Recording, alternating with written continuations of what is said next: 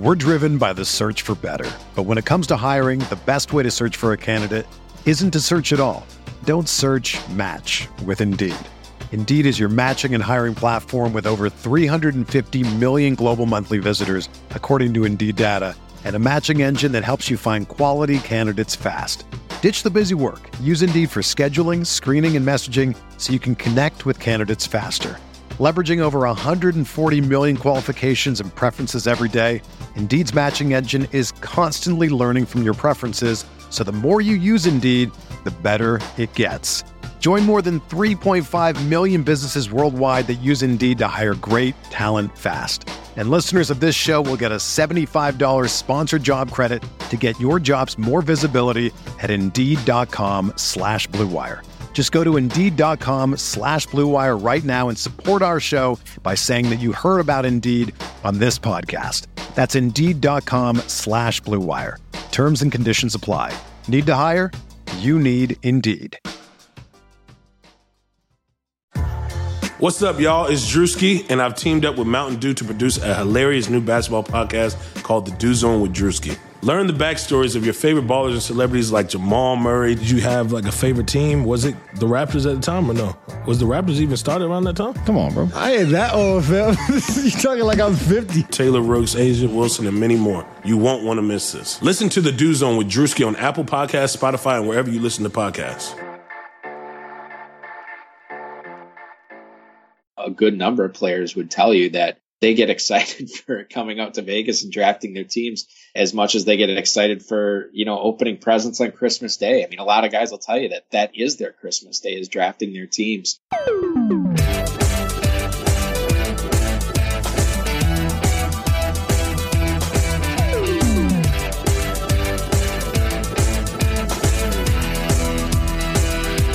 You are listening to Fantasyland, the podcast that covers everything you didn't know you wanted to know about fantasy sports. I'm your host, Peter Overzet, and in this episode, producer Pat Corain and I are going to give you a first-hand account of our baptism by fire in the world of high-stakes fantasy football. In September, Pat and I met in Las Vegas to draft a high-stakes fantasy team alongside eight hundred other degenerates. And we're going to tell you all about our season as high-stakes virgins, but it all begins at the Westgate Casino. The Westgate has to be almost like a mecca for people who don't mind gambling a little on sports. They have a monstrous sports book, and they do that contest you might have heard about from Bill Simmons, the Super Contest. Well, this year the Westgate was also the home to the Fantasy Football Players Championship draft. So Pat and I spent four days of our lives there, surviving on little more than Bud Lights and sportsbook hot dogs, while we dreamed of taking down the two hundred fifty thousand dollars F F P C grand prize. The array of drafters who come out to Vegas for F F P C is impressive, and everyone approaches it in a different way. Some are all business, maintaining a laser focus on their draft. Others treat it like a total party. And throughout this episode, we're going to hear from drafters on both ends of the spectrum. Remy Rhodes from Fort Worth, Texas, told us for him, it's all about finding a happy medium. You have to enjoy yourself. Yeah. But I don't want to be hung over tomorrow and yeah. take Giovanni Bernard first overall. You know what I mean? Yeah. The F F P C even brings out people you'd never expect to see drafting a team inside a Las Vegas casino. My name is Sandra Dusik. I turned thirteen in July, and I'm from Virginia. Your dad was saying last year that you became a little mini celebrity around here? Yeah, you that's like true. That? Sort of. Or you'd kind of just like to fade into the in the shadows and make your picks? And... Yeah, I like that. Yeah? I like being, like, not forgotten, but, like... not being the center of attention. Yeah. You're obviously the youngest guy here, and I'm sure people have asked you that. What What's that like? Do you get some funny looks for like, wait, yeah. is this guy actually drafting? A lot. Yeah, I got a lot last year. Do you think people underestimate you? Yeah, probably. Yeah. Do, do you think you can use that to your advantage? A little bit, yeah. They're probably like, is this kid actually good? And I'm like, yeah, I'm good. Sandra is clearly not your average thirteen-year-old. Just listen to how excited he gets for F F P C draft weekend. Rank these holidays for me. Christmas, F F P C draft weekend, and your birthday. I go in the order you just said them in: Christmas, this, and then my birthday. So the draft weekend trumps your birthday. Yeah. I asked Sandra what else he liked about coming out to Vegas, aside from the chance to win a bunch of money playing fantasy. Probably I just get to be with my dad a lot and skip school. I'm glad he at least led with be with my dad. I, I was hoping that I'd make the cut yeah. somewhere there. But back to the money. What did Sandra plan to do with his share of the cash if they won the main event? I don't know. Maybe a new P S four. Okay. Yeah, that's very reasonable. Mm-hmm. Very reasonable for you. I think you might have some left over after you buy the P S four. Yeah. As for me and Pat, we had been talking about our team for months online before Vegas, but this was our first time ever meeting in person, and we still had lots to hammer out before our draft. So after we landed on Wednesday evening, we did the very un-Vegas thing of holing ourselves up in our hotel room and discussing our draft strategy until the wee hours of the morning. So Pat and I got to the hotel a little bit ago. We uh, just met for the first time in person. Yeah. Got some tall boys. Pete's got a Tecate. Tecate. Pat's going a little more highbrow. Green Flash, double I P A. Yeah, and we're going to, you know, we've, we've talked a lot about our draft strategy, but what do we basically just decide if Jamaal Charles is there in, in the, the fourth, fourth? We're not going to pass that up. Right. But we're, it's still a pretty easy pass in the third, right? That's like our... We're throwing a bone to Matt Friedman, who tried to, to convince us to take a running back in the second round. Right. We've agreed to take one in the fourth if it's Jamaal Charles. Yeah. Exactly. You're welcome, Matt. Our draft wasn't until Friday afternoon, so we still had some time to prepare. But the F F P C events kicked off on Thursday, with the first few drafts in a viewing party for the N F L opener between the Broncos and Panthers. And immediately following the game was perhaps the most unique draft that would happen all weekend, and it's called the Bare Knuckles Challenge. I'll let high-stakes veteran Ira Berman explain. Bare Knuckles is twenty-eight rounds where instead of a minute and a half, you get thirty seconds between the picks. You do not have or allowed any paperwork, any phones, any internet, anything else. You have to do it from your total memory and total mind. And if you uh, pick somebody that has already been picked, or you are unable to make that pick in thirty seconds, you get passed. A bunch of people gathered around to watch the Bare Knuckles draft. Picture a few tables horseshoed around a big draft board, and then twelve of the most hardcore drafters of the entire weekend. I mean, these are the true degenerates, the people who can rattle off every single kicker in the N F L, or every backup running back, you name it. You have to be a little cocky to do a draft like this, so it was no surprise that the trash talk was flying once the draft was underway. At one point, one of the drafters tried to leave to go to the bathroom, which we learned is against the rules, and he was mercilessly heckled for it. Each of the bare-knuckle drafters pony up seven hundred fifty dollars to play, but Berman told us he and two other owners put even more on the line.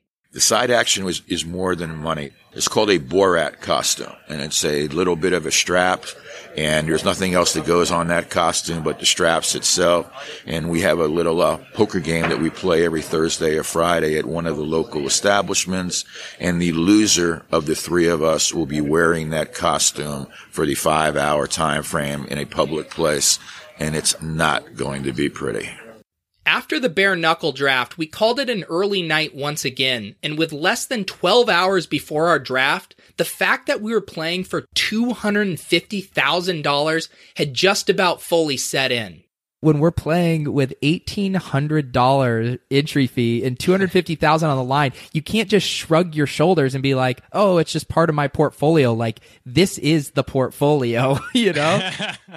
The point is, is that both of us are playing in one league the amount that we would be playing combined in a year across like twenty leagues. Right.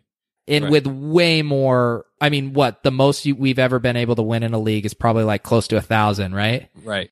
I think if we were to finish like top in the league in points, standings, and then win the playoffs, I think we'd win seven thousand. Yeah. And then, of course, there's the big prize, the two hundred fifty. That would be, uh, that'd be sick.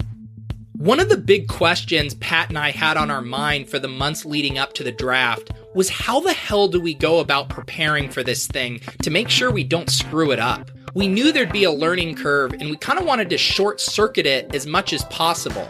When we talked to Blake Pyle, who in two thousand fifteen won the Football Guys Championship, which is the F F P C's other flagship contest along with the main event, he told us one of his favorite tricks is keeping an eye on what other experts are doing. Before the draft, study as much as you can on, you know, what other high-stakes players are doing. Where are they picking players? Go back and look at your evaluation and, you know, how come they pick somebody a lot earlier than you would have picked them? You know, you do a lot of leagues with some local friends and whatnot. They're not going to see what these experts see.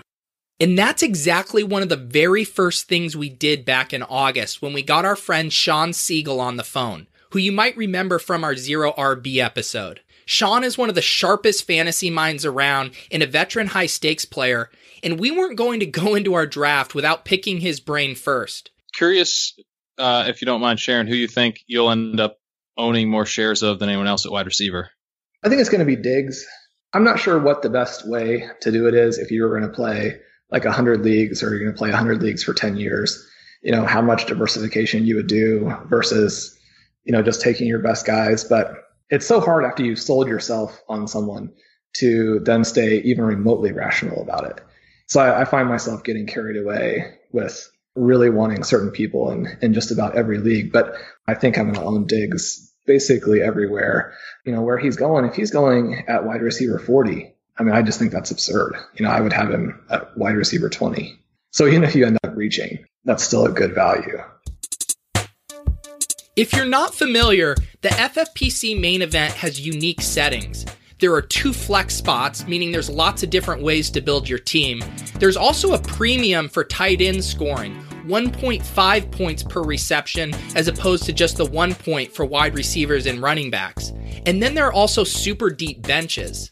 What this means is that it's hard to use regular average draft position to prepare for an F F P C draft and properly gauge where guys are going to go. We talked to Mark Davidson and Austin Roberts, two co-owners from Denver, Colorado, and they gave us a great piece of advice for preparing for the F F P C's unique settings. You know, we have a draft. We mock um, a draft here, and the guys that come to Vegas, we are all in a league with the same scoring. So we did that last Thursday.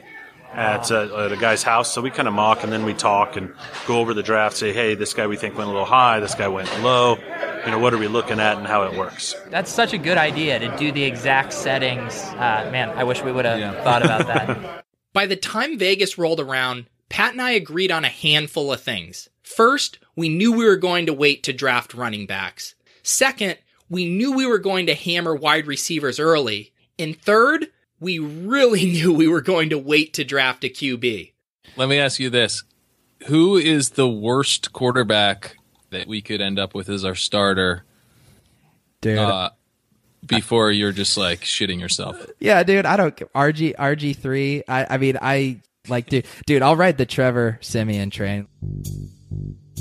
This was our first time ever doing a live draft, much less one in Vegas. So it was a pretty incredible experience to make our way through the gigantic ballroom and find the seats at our draft. We got settled in and made sure all of our cheat sheets were in order. Let's just get a G-chat window going. Oh, I think my internet cut out. Oh, where are the paper sheets? We should have those too. I think they're in the... In the I'll go grab them. Oh, man. I am literally nervous. No, dude, we're good. It's going to be awesome. Did you see when you got up, I immediately not accidentally knocked over my water glass? And everyone, these guys are all looking at me like, oh, well, off to a good start. The computer crashes. Yeah. I wish I got a beer, and it's now one thirty. I can probably make it.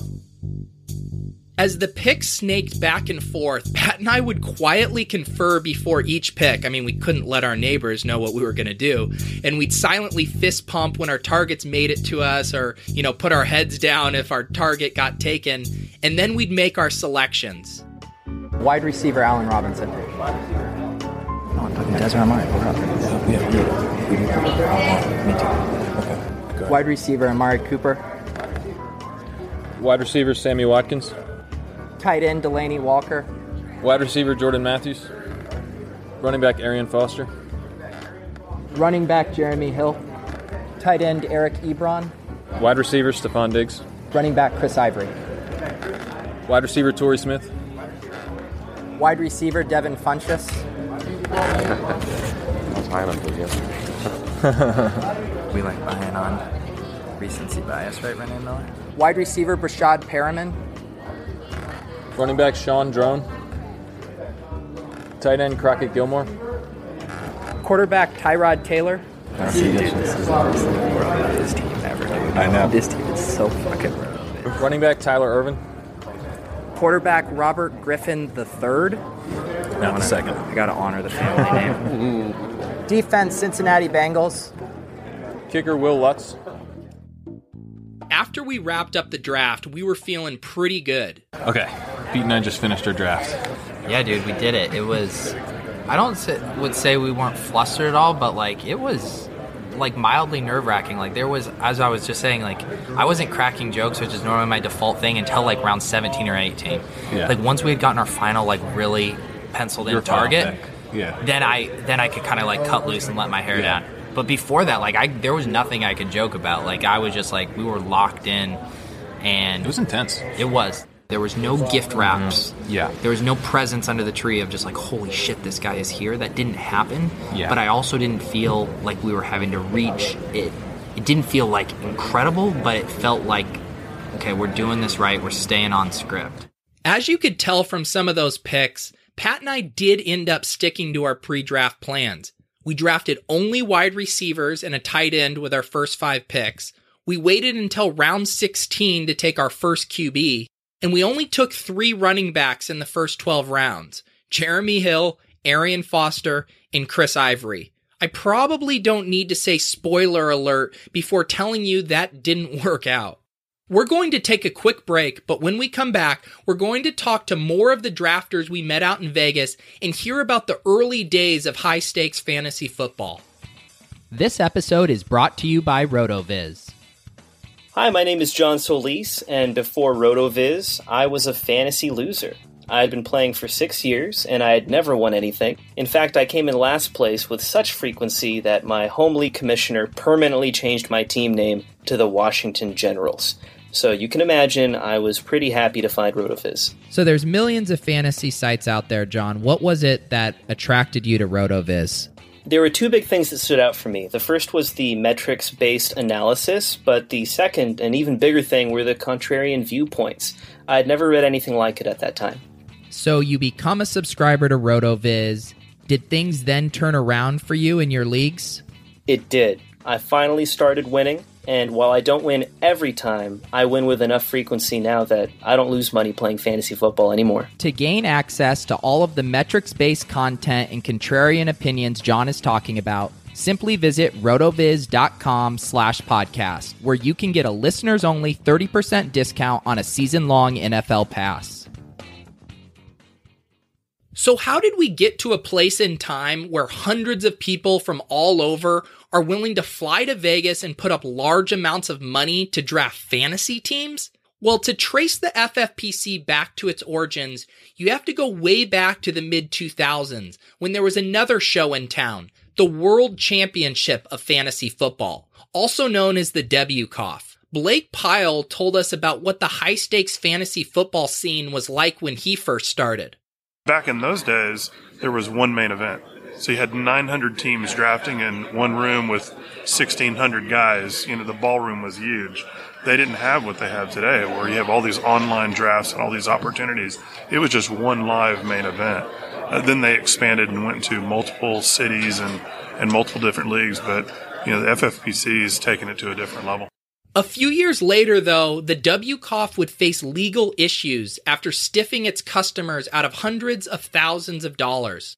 Eric Balkman, who works for the F F P C and is also the co-host of the High Stakes Fantasy Football Hour, told us how the F F P C emerged from this unfortunate situation. Some people were nervous about the World Championship of Fantasy Football and being paid on time and, or, you know, being paid at all. And I think that there is a lot of players in, in the W C O F, and both Dave and Alex played in the W C O F, that were questioning this and getting nervous and not getting the answers that they wanted. So Dave, Alex, and another player, Lou Tranquilli, came up with the idea for the Fantasy Football Players Championship, a high-stakes contest that was run by players. All the prize funds were put in attorney escrow and held safe until the end of the season. And, you know, the first year, I think there was one hundred eighty teams playing in the main event, two thousand nine, a few more. And then two thousand ten was sort of when the writing was on the wall with the W C O F, and a lot of people were done with worrying about whether they get paid or not. And the F F P C really took off in twenty ten, and I think has steadily grown. Ira Berman was one of those W C O F players who experienced the downfall firsthand and was looking for a new place to play. Unfortunately, the debacle at the end at Wyckoff left a bad taste in a lot of people's mouths and left about seventeen thousand five hundred dollars sitting in a bankruptcy account. Uh, ultimately, from my standpoint, because I finished uh, fourth in the last year in the main, as well as other monies that were still owed to me that I never got out. Some people got their monies out, and some people didn't, and I was one of the less fortunate ones. Alex Kaganovsky is one of the co-founders of the F F P C, along with Dave Gerzak, and he hoped the F F P C could fill that void. You know, we obviously were there to scoop up all those customers, and it wasn't really scooping up because we knew a lot of these guys, and we didn't want them to get hurt. We didn't want them to not be paid. And what we did is we actually gave them a chance to continue coming to Vegas, to continue experiencing the thing that they love so much, because that's what these guys want to do. They just want to come to Vegas and draft their teams. They don't want to have to deal with not getting paid and all this other nonsense that was going on. So so we were happy to provide them a place to kind of continue their, their hobby. To get things off on the right foot, Alex told us the F F P C immediately put the seventy-five thousand dollars grand prize for that first year into escrow, and they've been doing the same thing every year since. Pyle said the F F P C earned the trust of the players right out of the gate. I think it starts at the top with, you know, Alex and Chris and Dave and Eric, you know, the, the team that was there. I mean, we knew them from the W C O F F, so there's a lot of confidence in the right people. And I've just kind of found a home here. And once I hit the ground running, I haven't looked back. People come from all over to do the main event in the F F P C drafts. And with so much money on the line, it's no surprise that most of the people we talked to over the weekend take their drafts very seriously. Lance Turbis, however, who goes by the name online Sports Betting Man, isn't your typical F F P C drafter. When we talked to Balky before coming out, he said, "You guys have to talk to Lance." He didn't disappoint. You've been coming here a while, I assume. Do you have any uh, good friends over the years, rivalries, any, anything like that? I'd like to make more rivalries. I think that'd be good for the game. I said, I told my buddies, I said, like, if I win this whole thing, I'm going to be the fucking worst winner ever. I'll be like cocky and just rub it in and just make it fucking like make an enemy out of myself just for fun.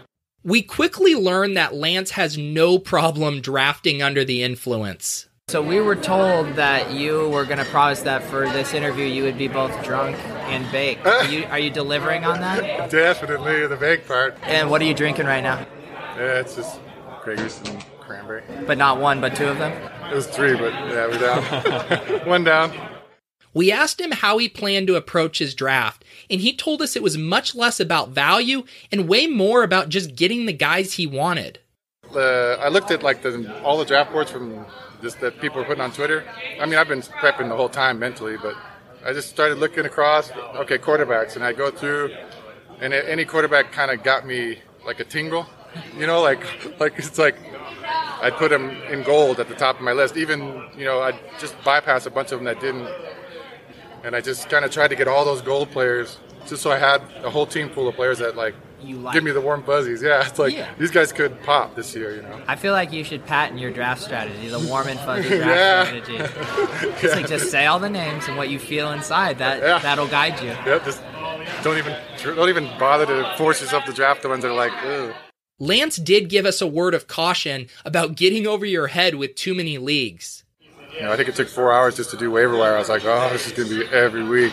It's going to be brutal, but that's my fault. This is like the uh, the old, like, that your eyes are bigger than your stomach with the draft, yeah. And then you get to the waiver wire and you're like, oh, boy. Yeah, it's, like, so fun to draft, and then now you got to actually work. It's like, shit. Yeah. I give credit to the guys who run lots of teams because that's time, but I'm going to have to do it. Pop a modafinil, have some coffee, and just roll for, like, five hours and get it all done. That's got to be the way. We met a lot of great people over the course of our weekend in Vegas, but no one made us laugh more than a father-son team from Lubbock, Texas, Mark Ray and Matt Jarrett. And I'm used to this because. Yeah, you uh, said you do uh, play-by-play? Matter of he's, fact, he's uh, the Al Michaels of the radio. I'm the Al Michaels of the Lamesa Golden Tornadoes. Uh, we've won one game in the last five years. It's the worst high school football team it's in the, the history worst of Texas anything. High school football program, like maybe that's ever existed. So, so Coach James, I'm sorry, I'm sorry, Coach James, but y'all y'all suck.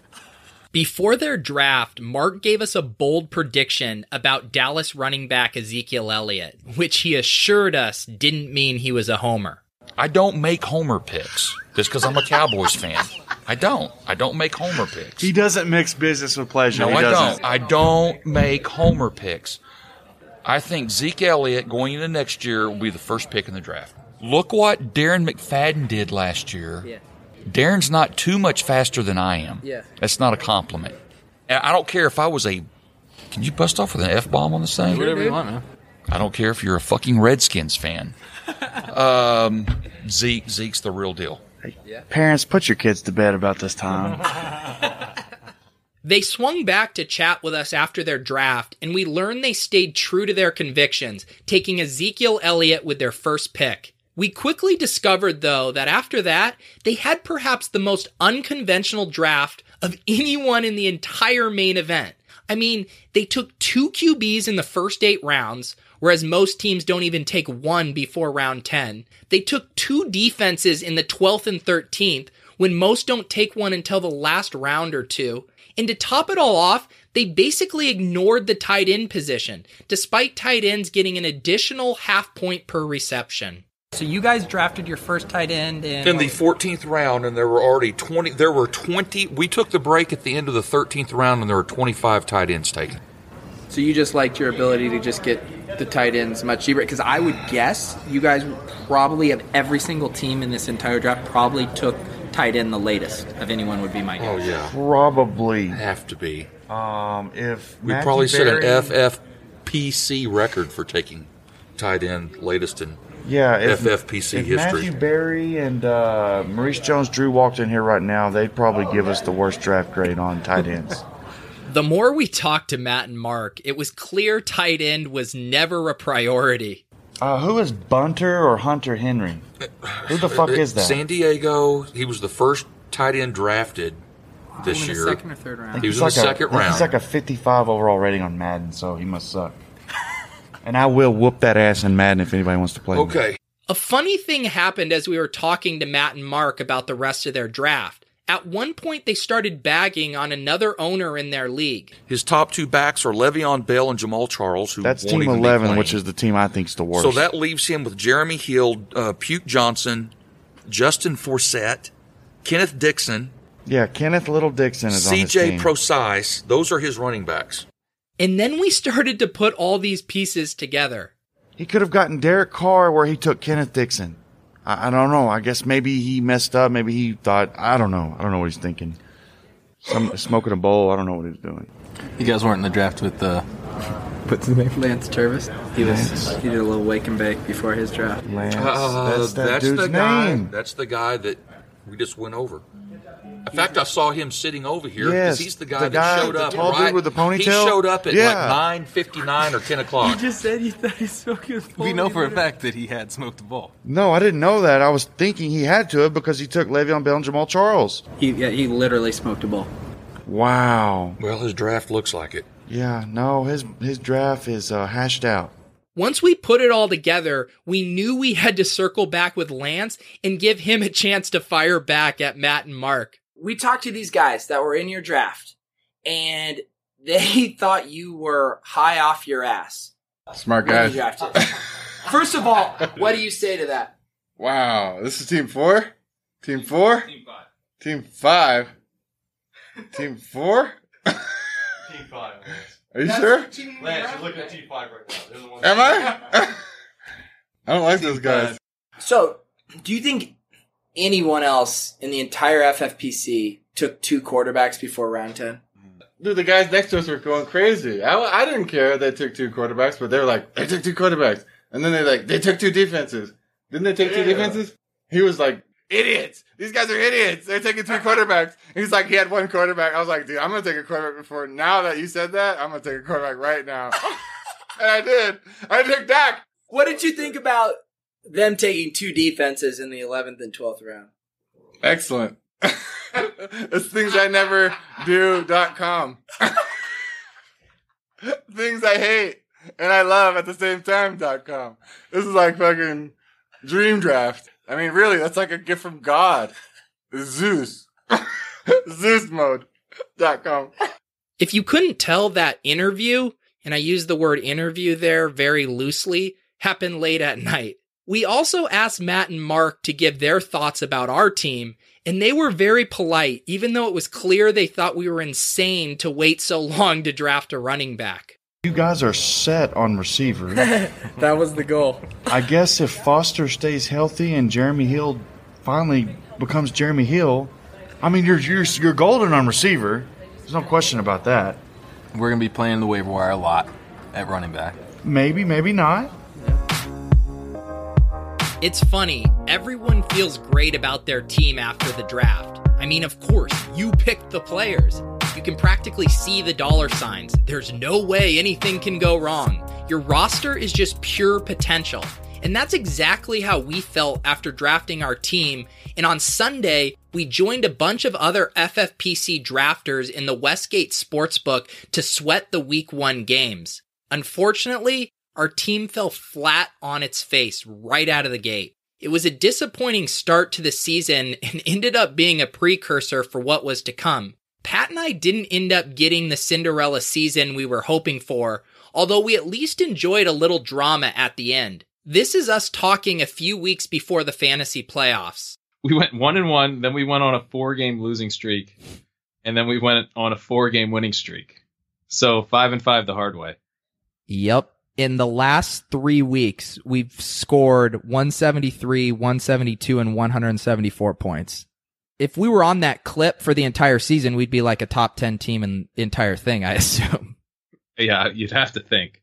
It ended up being such a tease to finish the season so strong, only to come up just short of making the playoffs. We finished just forty-eight point eight five points shy of making the final four playoff teams and a shot at the two hundred fifty thousand. There are lots of things we would have done differently, and we'll discuss some of those in the next episode, but it wasn't all bad news for the teams featured in this episode, because Matt and Mark won their twelve-team league and advanced to the main event playoffs. Yup. The guys from Texas who took two Q Bs and two defenses early and basically ignored the tight end position made the playoffs. Late in the season, while I was on a Skype call with Pat, Matt sent me a Snapchat, yes, a Snapchat, about all the haters. Yeah, and all that bullshit about people drafting tight ends so fast, I ended up picking up that C J Uzelheimer from the Texans and Lance Kendricks, dude. C J Guselheimer. I knew he was going to be psyched about that one. I mean, dude, technology is pretty fun. Like, you and me are talking about our team right now over Skype, and then we're Snapchatting with a guy we met in Vegas while he's driving, telling us about our team. Like, that's pretty cool. That is pretty cool. So there you have it. Even though we didn't win anything, at the very least, we made some new Snapchat friends who won some money. Matt has already made it clear that they're heading back next year and that Pat and I better do the same. Now, I can't promise anyone new to high stakes that they'll make Snapchat friends, but I can tell you that making the jump is less intimidating than you think. Alex Kaganovsky told us that one thing to remember is that everyone playing high stakes started at the same place. Every single one of these owners, at one point or another, made the step from their local league to the money league. Everyone has done it. And that step is a lot smaller than you think. Pat and I are already preparing for another Westgate marathon in September, though I feel like we are still recovering. At the end of our trip last year, it dawned on us that we hadn't left the casino once from the time we arrived on Wednesday until our red-eye flight on Sunday evening, meaning we logged nearly two hundred straight hours indoors.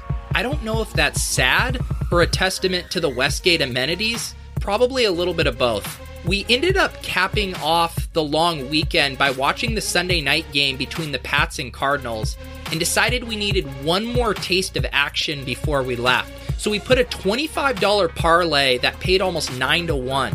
A last-second missed field goal by the Cardinals meant both our Patriots' money line and the under hit. So Pat and I left Vegas with a couple hundred bucks of cash in our pockets and our first high-stakes draft under our belts.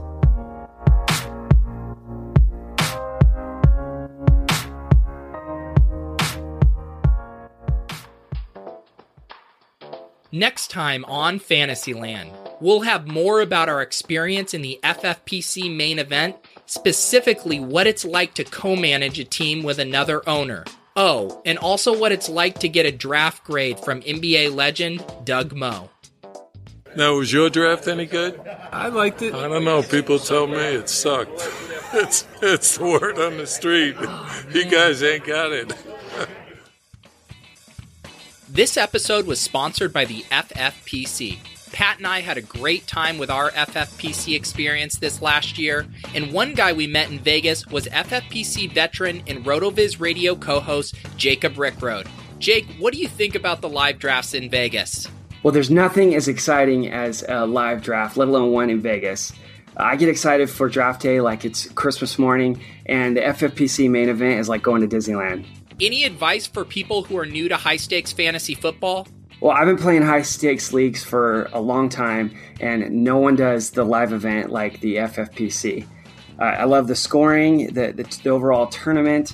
I actually finished uh, third my first year, and a couple years later, I was a regular season points leader. So anybody can come in right away and compete. You will be hooked from the first go, and you will want to come back every year. That's awesome, and I completely agree. And I should also mention for listeners, even if you can't make it to Vegas for the live draft, you can still register to draft a main event team online. And the F F P C also has a variety of other leagues you can join online every day for as little as thirty-five dollars. The F F P C will be open for two thousand seventeen shortly with post-Super Bowl satellite drafts beginning in February.